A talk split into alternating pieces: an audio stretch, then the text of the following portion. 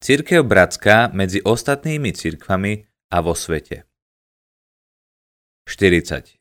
Cirkev a jednota kresťanov. Poprvé.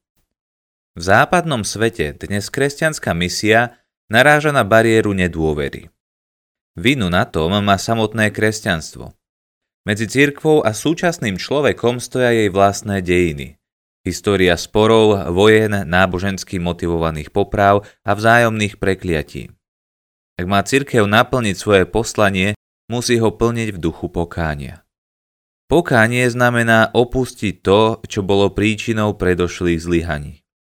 Cirkev v dejinách doplatila na svoju duchovnú pýchu a presvedčenie, že je vlastníkom absolútnej pravdy. Mene tejto domnelej absolútnej pravdy sa kresťania navzájom preklínali a zabíjali. Pokánie znamená opustiť pýchu vzájomného odsudzovania a v pokornom a otvorenom dialógu sa učiť jedni od druhých. Považujeme preto za veľmi dôležité spolupracovať na duchovnej obnove jednoty kresťanov. V strede všetkých kresťanských tradícií bije jedno srdce. Naša jednota spočíva v láske ku Kristovi, pramení zjavení v písme starej a novej zmluvy, v prvokresťanských krédách, tajomstve božskej a ľudskej Kristovej prirodzenosti a tajomstve Svätej Trojice. Rozmanitosť historických cirkví a kresťanských tradícií vnímame ako bohatstvo duchovných darov v jednote Kristovho tela. Ježiš túto jednotu považoval za základ misie. Modlil sa, aby všetci boli jedno, ako Ty, Oče, si vo mne a ja v Tebe, aby aj oni boli v nás, aby svet veril, že si ma Ty poslal. Ján sedemnásť dvadsaťjeden. Po druhé, cirkev bratská od začiatku hľadala cesty k duchovne spriazneným jednotlivcom, cirkvám a prúdom doma aj vo svete. Zbližovanie nastalo tým smerom, kde znelo biblicky verné evanjelium, kde Ježiš Kristus bol vyvyšovaný ako pán a kde sa pracovalo na prebudení viery. V minulosti to boli predovšetkým kontakty s cirkvami slobodnými, evanjelikálnymi v Nemecku, anglosaských krajinách, v Škandinávii a inde. V súčasnej dobe je cirkev bratská členskou cirkvou v Medzinárodnej federácii slobodných evangelikálnych cirkví. V Slovenskej republike sa zúčastňujeme na ekumenickej práci v rámci Ekumenickej rady cirkví, Združenia evanelikálnych cirkví, Evangelickej aliancie a ďalších organizácií. Po tretie. Chceme sa aj naďalej držať zásady, že tvoríme duchovnú jednotu s tými, ktorí Ježiša Krista prijali vierou a znova sa narodili zo Svätého Ducha.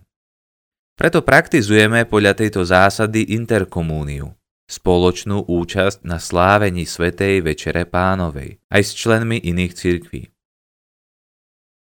Sme toho názoru, že rôzne cirkevné jednoty si majú navzájom slúžiť tými duchovnými darmi, ktoré sú im zverené. Len organizačné združovanie cirkví nestačí. Naopak, veríme, že Pán Boh nový život stále tvorí. V takom očakávaní nového pôsobenia Svätého Ducha vidíme aj nádej pre spoluprácu a jednotu kresťanských cirkví. Po štvrté. V globálnom svete už nie je možné hovoriť o kresťanstve bez kontextu ponuky ostatných svetových náboženstiev. To pred misiou cirkvi kladie novú naliehavú úlohu. Vydávať kresťanské svedectvo v dialógu so svetovými náboženstvami vrátane ateizmu. Do tohto rozhovoru môže však kresťanstvo vstupovať len ako celok, ako jednota rôznych tradícií, ako ekumenická teológia. Po piate. Náš svet sa prúdko vyvíja. Opakovane sme postavení pred nové spoločenské výzvy, a len spoločný hlas kresťanov môže v spoločnosti niečo zavážiť. Sme si vedomi toho, že musíme aktívne prekonávať celé storočia formované predsudky a nevraživosti, inak svoje misijné poslanie vo svete nebudeme môcť hodnoverne naplniť. štyridsaťjeden. Misijné a evangelizačné poslanie cirkvi. Po šieste. podstate cirkvi patrí evangelizácia. Tak ako sa oheň udržuje horením, cirkev žije misiou, napísal Emil Brunner. Cirkev je spoločenstvom Kristovho evanielia na ceste k svetu. Tam, kde cirkev prestane niesť svetu Krista a jeho evanielium, prestáva byť cirkvou. Základom evangelizácie je prítomnosť kresťanov vo svete podľa Ježišovej modlitby. Nie sú zo sveta, ako ani ja nie som zo sveta. Ako si ma ty poslal do sveta, tak som ich aj ja poslal do sveta. Ján sedemnásť, šestnásť a osemnásť. Svetosť cirkvi sa prejavuje životom Kristových učeníkov, ktorí žijú vo svete a slúžia ako tí, ktorí nie sú zo sveta, ale patria Bohu.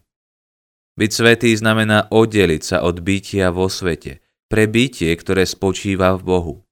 Odpútať sa od závislosti na ocenení a potvrdení sveta a nasledovať Krista v jeho zostupe z prvého miesta na posledné. Po siedme. Cirkev tu nie je sama pre seba, ale je tu pre svet. V tom spočíva svetskosť cirkvi.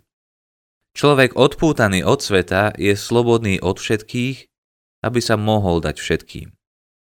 Celý Kristov človek je tu pre svet, ako to vyjadril apoštol Pavol slovami. Pre tých, čo sú pod zákonom, bol som ako ten pod zákonom. Tých, čo sú bez zákona, stal som sa ako ten bez zákona. Tých, ktorí sú slabí, stal som sa slabým. Pre všetkých som sa stal všetkým, aby som zachránil aspoň niektorých. Prvá Korinťanom deväť, devätnásť až dvadsaťtri. Sme povolaní k tejto svätej svetskosti. Po ôsme. Náš svet sa rozdeľuje na posvetnú oblasť náboženstva a profánnu oblasť. Náboženstvo sa sústreďuje na Boha a nevšíma si potreby sveta. Sekulárna spoločnosť sa sústreďuje na svet a vylučuje Boha. Kristov duch naopak prepája vieru a svet. Viera sa oddáva Bohu a preto sa oddáva jeho svetu. Kristov duch je duchom oddanosti Bohu. Nie moja, ale tvoja vôľa nech sa stane. Lukáš dvadsaťdva, štyridsaťdva b. Kristov duch je tiež duchom oddanosti svetu, lebo tak Boh miloval svet, že dal svojho jednorodeného syna. Ján tri, šestnásť a. Po deviate. Evangelium človeku odsudzenému od Boha. Kristovo evangelium zachraňuje najprv jednotlivého človeka. Mocou milosti a pokánia zjednocuje jeho rozbité srdce. Len človek obnovený v Kristovi môže byť nástrojom služby k zmiereniu sveta s Bohom. Každý Kristom premenený človek je povolaný, aby bol pre druhých svedkom duchovnej obnovy ľudstva. Také svedectvo sa nedá pomýliť s náboženskou propagandou. Byť svedkom znamená odkryť poklad v hlinenej nádobe. Odkryť svojmu blížnemu svoju slabosť, svoje rany, svoj hriech a v týchto ranách a slabosti odkryť poklad Kristovej milosti, ktorá nás zachraňuje pred nami samotnými. Po desiate. Evangelium vzájomnosti pre odsudzených. Odsudzený človek je povolaný do novej komunity, jednoty v rozmanitosti. V tomto spoločenstve sa učí žiť v pokore, pravdivo a v láske. Za základnú zložku šíriaceho sa evangelia považujeme miestne cirkvi, zbory. Od oslovenia jednotlivca naša misia smeruje k zakladaniu cirkevných spoločenstiev. Po jedenáste. Evangelium odsudzenej civilizácii. Evangelium od jednotlivých ľudí v novom spoločenstve smeruje k záchrane ľudskej spoločnosti a dôležitých etických hodnôt. Týka sa celej histórie ľudskej snahy o poznanie pravdy, o tvorbu krásy a dobra, zápasu o lásku a spravodlivosť v našich dejinách. Do nebeského Jeruzalema nevstupujú len spasení jednotlivci. Národy sveta do nej majú vniesť svoju slávu a česť. Zjavenie dvadsaťjeden, dvadsaťštyri až dvadsaťšesť. Každá generácia musí hľadať nové vyjadrenie evanielia a vydávať svedectvo, ktoré zodpovedá mysleniu a cíteniu kultúry, ku ktorej hovorí. Špeciálne zjavenie písma, zákona Evangelium Ježiša Krista, musí vždy znovu a znovu vstupovať do dialógu s prirodzeným zjavením postupujúceho ľudského poznania. Duch pôsobí tam, kde sa na vlne času staré stretáva s novým. štyridsaťdva. Cirkev a spoločnosť. Po dvanáste. Svet je Boží. Zázrak vesmíru a dejiny ľudskej civilizácie sú odrazom Božej slávy. Svet nie je Pánom Bohom odpísaný, ale Pán Boh vpisuje do sveta svoju reč, logos. Boh svoje myšlienky vpisuje do textu vesmíru. Tou rečou, bez slov, nás Stvoriteľ každodenne volá k poctivému poznávaniu pravdy a k skutkom tvorivej lásky. Ak sa cirkev zdá zodpovednosti za svet a bude sa sústreďovať len na duchovnú záchranu jednotlivých ľudí, oslabí sa potom schopnosť osloviť jednotlivého človeka. Sekulárnemu človeku takéto kresťanstvo veľa nehovorí. Misia sa tak zužuje len na evangelizáciu a zabúda na svoj sociálny rozmer. Po trináste. Zodpovednosť za sociálnu službu. Poslaním Kristovej cirkvi je stať tam, kde stal Ježiš. Na strane chudobných, prehliadaných, vylúčených, marginalizovaných. Cirkev, ktorá zrádza týchto najmenších medzi najmenšími, zrádza svoje poslanie. Cirkev bratská ordinuje nielen kazateľov, ale aj diakonov naplnených Svätým Duchom k diakonickej službe.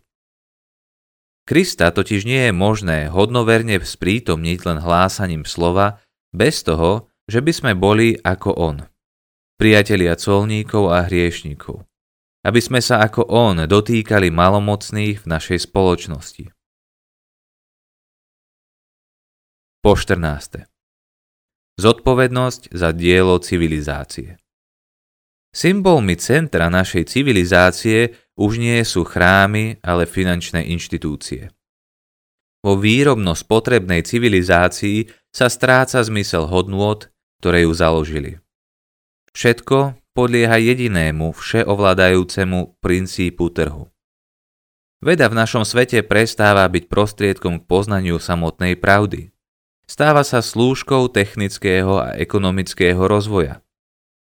Umenie už neslúži prehlbeniu vnímavosti voči tajomstvu existencie, stáva sa intelektuálnou zábavou pre úzku skupinu zasvetených. Cirkev sa nemôže vzdať zodpovednosti za to, aby stále nanovo inšpirovala víziu zmyslu civilizácie. Z bohatstva svojich duchovných zdrojov môže znova inšpirovať vedcov, filozofov, sociológov, psychológov, umelcov a iných. Môže spájať svet ľudského poznania so svetom biblického zjavenia, svet skeptického rozumu so svetom nádeje evanielia, svet zodpovednosti voči Bohu so svetom občianskej angažovanosti, svet ekonomiky so svetom etiky, svet podnikania so svetom solidarity, svet umeleckej citlivosti so svetom zbožnosti. Kresťanská misia tak smeruje do všetkých oblastí ľudskej civilizácie. Po pätnáste. Zodpovednosť za prekonanie odsudzenia človeku prírode. Božia láska smeruje k celému stvoreniu. Celé tvorstvo túžobne očakáva zjavenie Božích synov. Rimanom osem, devätnásť až dvadsaťdva. Hriech poznamenal aj vzťah človeka k Bohom stvorenému svetu. Moderný človek žije v stále väčšej odsudzenosti od prírody. Pod vplyvom pragmatického materializmu strácame úctu k Božiemu dielu, k zázraku živej prírody. Zodpovednosť správcov živej planéty nahradil postoj vlastnenia a vykorisťovania zeme. Ku kresťanskej zodpovednosti patrí aj úsilie, aby sa v nás prebudili Boží synovia, ktorí svojou starostlivosťou o zvieratá, vodu, les či vzduch prejavujú lásku k svetu, ktorý Boh miluje.